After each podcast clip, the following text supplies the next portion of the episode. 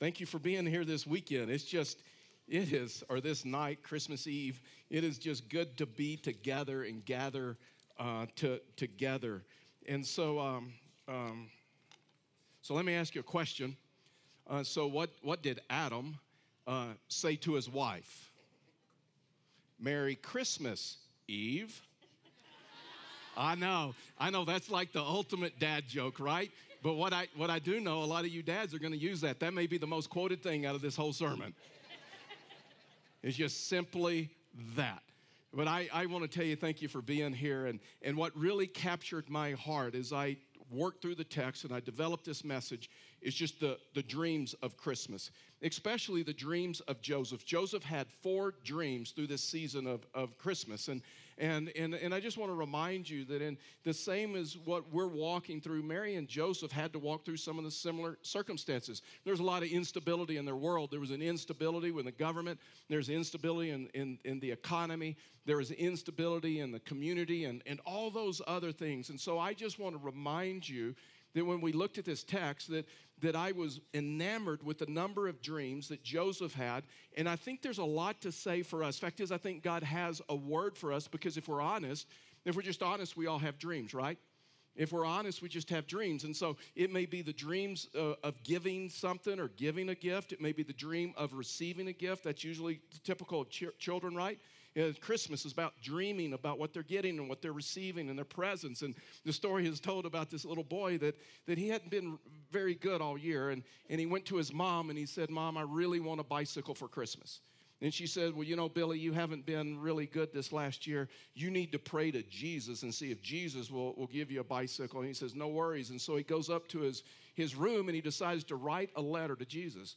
And so he just wrote out, he said, Dear Jesus, uh, I, I want a bicycle for Christmas, and if you'll give me a bicycle for Christmas, I will not sin for an entire year. And so he took that letter, he folded it up, put it in an envelope, and he was headed to the mailbox out of the house. And his mother had, and always has had, had a statue of, of, of the Virgin Mary.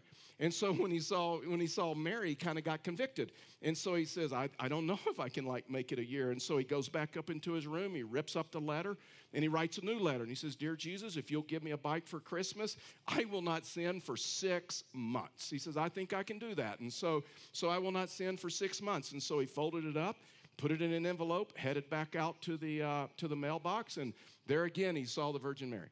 And there again he felt really, really guilty and, I, and thought, I don't know if I can do that. So he had an idea. And so he stuffed the letter in his pocket and he grabbed the, he grabbed the Virgin Mary and ran up into his room with her and found a box, an empty toy box, and stuffed her in a box and put some duct tape on it and then hid her in the closet ripped up the letter, and then took out another piece of paper and said, Dear Jesus, if you ever want to see your mother again, you'll give me a bicycle. but we all, we all have dreams, right? We all, every one of us, whether we realize or not, we have, we have dreams. Now, listen, we may phrase that as a bucket list, something that's on our uh, something that's on our bucket list. And so, so I thought it would be interesting. I wanted to know, well, what are the top bucket list items in the U.S.? So nobody better to ask than the Google. So I, I asked the Google, what are the top bucket list items in the U.S.? I was kind of surprised by them. Uh, the number one answer was to be able to drive Route 66, to go, go down the Pacific Highway. You know what? I tried. I couldn't find anybody with a bucket list item of, I want to drive I 25. Nobody. You know, I want to go through the gap. I want to exper- experience that. So the number one item was to, to drive Route 66 and go the Pacific Coast Highway. And then you, then you found other things. In fact, is in order. It was I want to see the fall leaves turn in the Northeast. I mean, that was like number two. And then I want to go to Hawaii and I want to go to Africa. I want to go to the Holy Land. I want to see a championship game, whether it's the World Series, the NBA Finals, the, the college, you know, the Final Four, or maybe even, even, even a Super Bowl. And, and I don't know if you're like me, I, I have some bucket list items as well. Uh, we just recently had a daughter that moved to, uh, to Maine and unfortunately took two of our grandkids uh, with her, and, and so they're her kids, and so she probably has a right to do. But it's still pretty frustrating, and so, and so anyway, I mean, anyway, I have a bucket list item. One day I want to drive to Maine and I want to I want to stop off at the Lake of the Ozarks and I want to rent a, rent a cabin on the lake and I want to be able to rent a boat and, and explore that. And so maybe, maybe, maybe you have some bucket list items. And listen, there is nothing wrong of, of wanting to drive Route 66 or I 25 or go to a championship game and see a Super Bowl, a, a Final Four, go to Hawaii, go to Africa, go to the Holy Land. There is nothing wrong with that. But I do have a question for you. Do you have anything spiritual on your bucket list? Because I think the greatest bucket list item that you can place and I can place on a bucket list is to fulfill the promises or fulfill the purpose of God for your life. Because when you look at Joseph, you look at Mary, you look at the shepherds, you look at the Magi, you realize that they fulfilled the purposes of God for their life.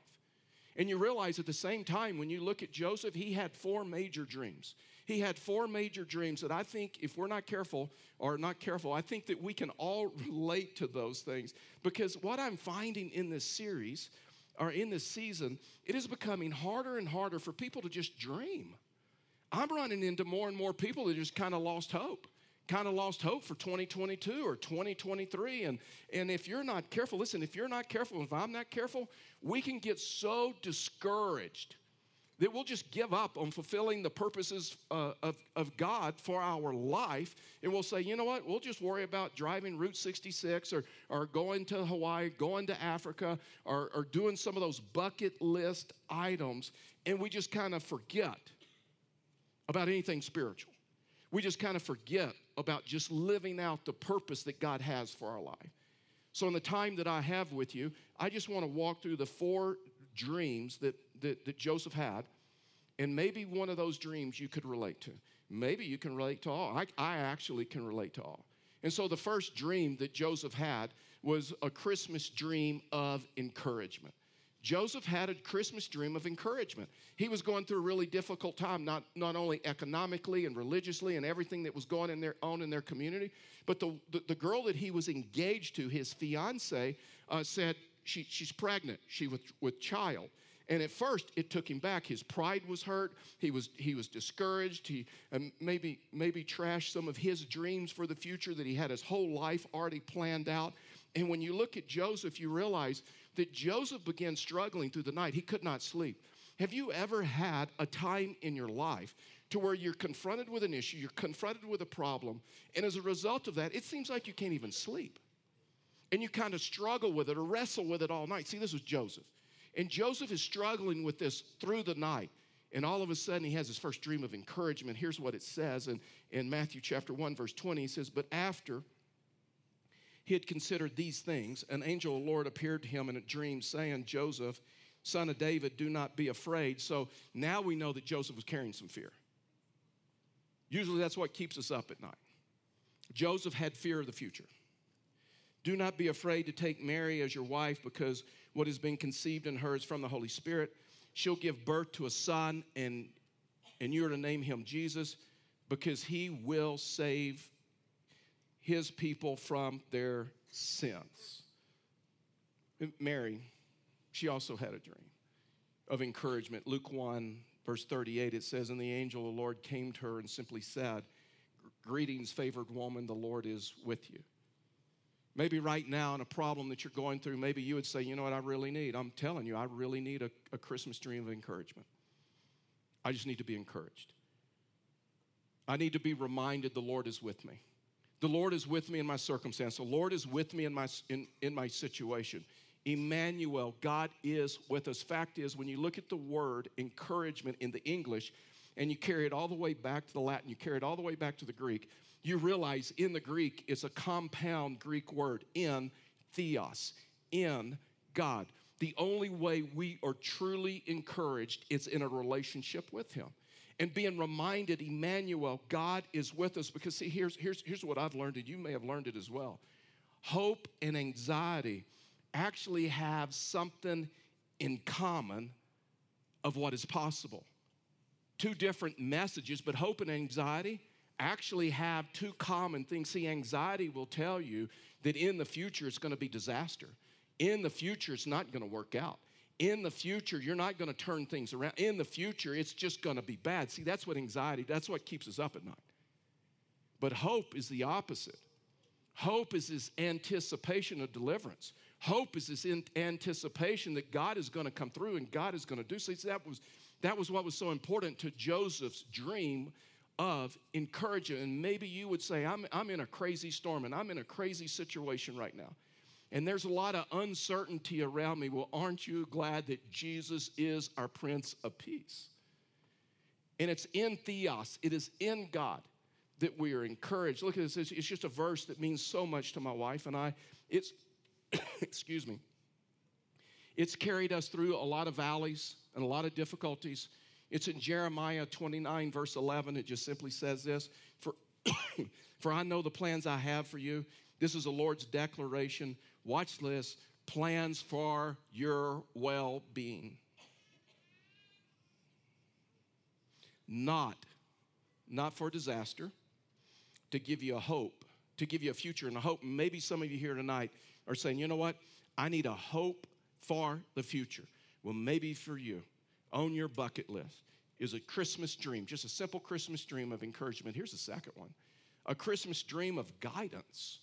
Not only a hope of encouragement and God encouraging you, but a Christmas dream of guidance. Listen, if we're honest, right, none of us can, can predict the future. Is there anybody in this room that three years ago would have predicted that we would go through what we did go through just the last 20, minute, 20 minutes or 20 months? Not one of us, right? I mean, there was a time, if I'm honest, that I, I kind of thought I, I could predict the future. Like every time I watched a Hallmark movie with my wife, I could always predict the ending. And I could always console her when they're like breaking up and they come to that moment. And she would get upset and I say, hey, no worries. You know what? They're going to get engaged. They're going to get married and they're going to take over the family business. You know, they're going to they're going to make the cookies for life or they're going to take over the cabin or the ski lodge or whatever. No worries. It's to it's to it's to happen. Now some people will say they're just great love stories. And we all know in this room, the greatest love story ever was Rocky, right? Just while we're on, I'm serious. And why we're on this subject, the greatest Christmas movie was Die Hard. I mean, can, yeah, see, we got a witness. I mean, the greatest movie was, was just Die Hard. But you know what? Have you ever noticed? And I'm sorry, I'm sidetracking, but I got to do four of these. And I got to keep it interesting or I'll get bored listening to myself. Have you ever noticed in action movies that the security guards guards are like horrible at their job? And everyone you ever see, anyway, we got to move on. But but so so we need him. The fact is, we need him to guide us. Why? We cannot predict the future. We cannot predict what, what's going to happen tomorrow. That's why living in the present is so important. And look at this, this, this, uh, this dream in Matthew chapter 2, verse 13. After they were gone, an angel of the Lord appeared to Joseph in a dream. This is the second one, saying, Get up, take the child and his mother, flee to Egypt. Stay there until I tell you. For Herod is about to search for the child to kill him. I mean, when you look at this, it's just guidance. This is guidance to leave to leave Bethlehem and go to Egypt. It fulfilled scripture, but it also was protection for his family. And so I just want you to know God has a plan for your life and God has a purpose for your life.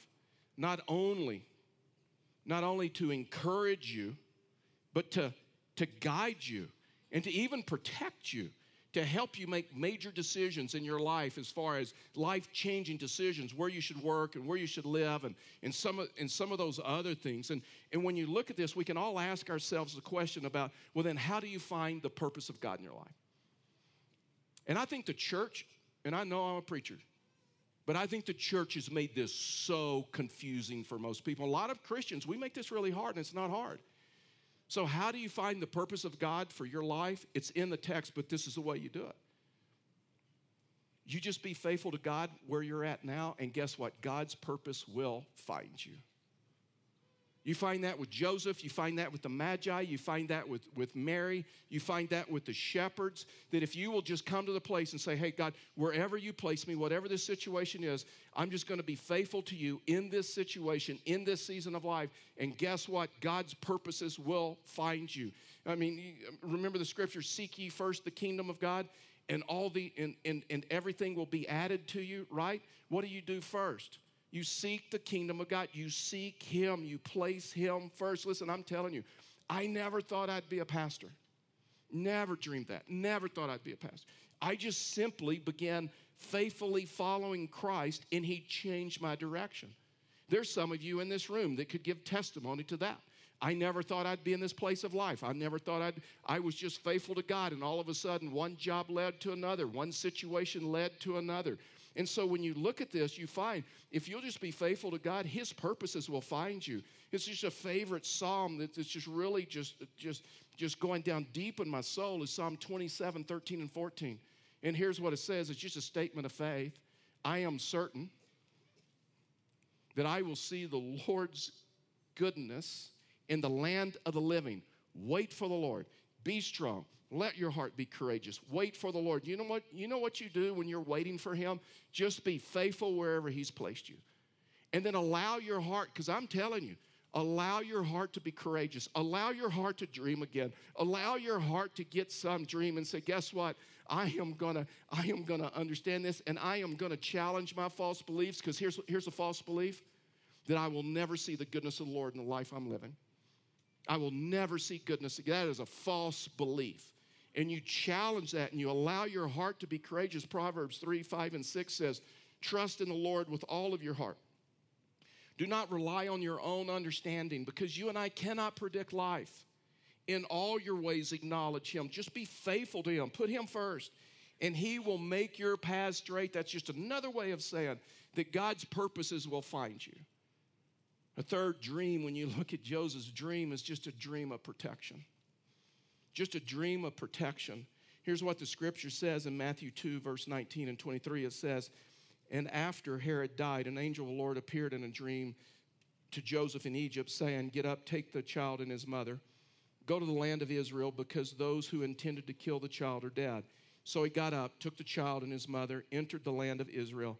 But when it heard that Archelaus, uh, was ruling over Judea in place of his father Herod, he was afraid to go there.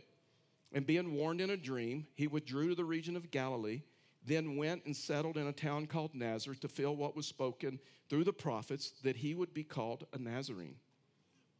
Joseph was just simple. You know, you know how he fulfilled the promises of God? He just faithfully followed God. I mean, he just faithfully, same with Mary, same with the shepherds, same with the Magi the one, the one who made the stars to get your attention can also speak to your heart. And so some of, some of you here, you may say, you know what? We're, we're dealing with a subject. I mean, we are dealing with something that, that, that we need some guidance. We need some protection. We need to make a decision of what to do. And I'm telling you, that's the dream of protection. But there, there may be some of you that you're headed down a path and you know the bridge is out you know there's trouble ahead. You know that you keep doing this, it is not going to end well. And the fact is, it reminds me of something that happened to my wife and I a number of years ago, a few years ago. Uh, we traveled to Houston to get to my mom during that, you know, ginormous snowstorm of Texas, which Texans should be able to afford a few snowplows, just saying. And so, so we drove, we drove through that whole thing, and what should have taken 12 hours took almost 30 hours of, of solid driving. The only way that we made it through is we just found a truck driver, got right behind this truck driver as he plowed the roads because nobody else was going to do it, and, and we followed him. But somehow we lost him. And we, we came up on an area, and there's a guy standing out with a flashlight, and he's like, he's like flagging us down, he's waving a flashlight. And so finally, we, we skid to a stop through all the ice, and it's a state trooper. And the state trooper says, Hey, listen, I need to warn you that there's some power lines that are out. And you can't see that they're, they're and, and they're live, they're hot. And he says, and you can't see it because the snow has covered them up. And he says, you, you need to, you need either you either need to turn around, you need to go a different direction, or you need to wait until the power company shows up and get them out of the way to be able to move for your safety. And listen, I'm telling you, God is willing to do that for you as well. I mean, He is a God of protection. And so maybe now you're in a season and you say, you know what? I need, I not only need God's encouragement, I need God to guide me with some decisions that I need to make. But you know what? I also need the protection of God, and you find this. You just find this in Joseph's story, the Christmas story. And then there's a Christmas dream of faith is the last one. Hebrews 1 11 1 is probably my favorite all time verse of, of the definition of faith. And this is just pure out of, out of the scriptures. And so here's what the scripture says Hebrews 11 1. It says faith is the the re- reality of what is hoped for and the proof of what is not seen. In other words, it's just a simple belief that God exists and God will take care of you. When you look at this issue, you realize that all great lives, and if you want to study great lives, you can, but, but all great lives that are effective are lives of people that, that where it's part of their life of giving and forgiving and giving and forgiving. And those two things, after I thought about it, are really important around Christmas, right? I mean, this issue of giving and, and, and, and forgiving and giving and, and, and helping others. But it, it's this life of, of not only giving great gifts at Christmas, but it's also forgiving others. And that may be a really important one around Christmas, right? Just this ability, especially when your family starts showing up or forgiving others. It's grace upon grace, grace upon Aunt so and so, grace upon Uncle so and so, grace upon my dad, grace upon my mom, grace upon my children, grace upon my parents. When you start having those emotions of why do they stay so long? Why did they say that? Why did they give me that?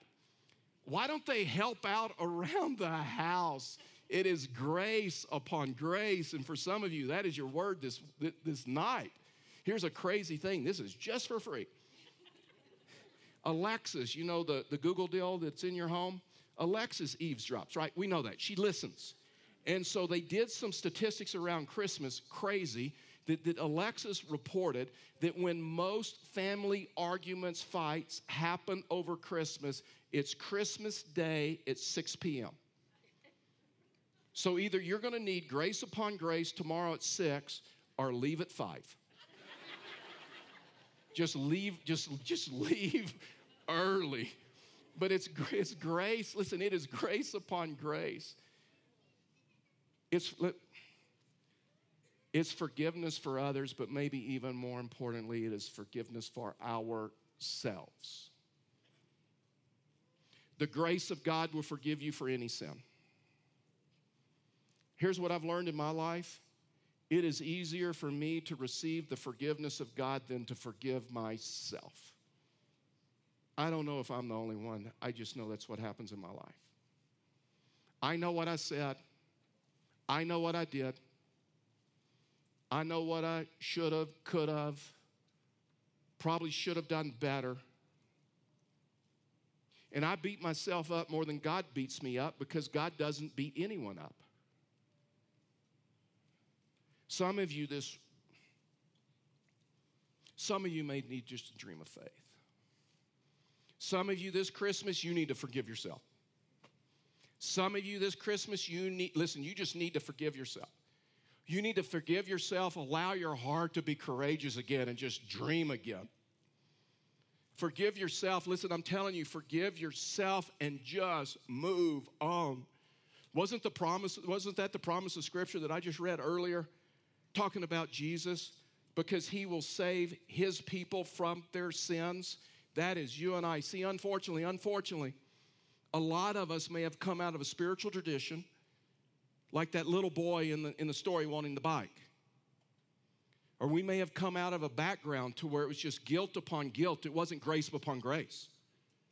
And it was about doing enough, right? God, maybe if I maybe if I have done enough and if I've been good enough, then you will give me that bike or you'll give me that present that I want. And then when we don't get it, what do we do? We kind of keep God take God hostage and make some threats or some some, some demands. But it's grace upon grace.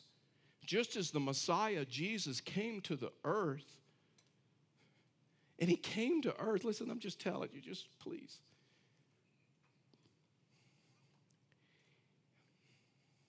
He came to earth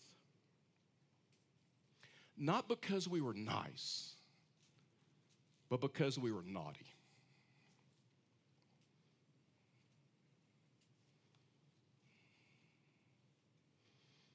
But the scripture says we're all not nice. All of us has fallen short of the glory of God.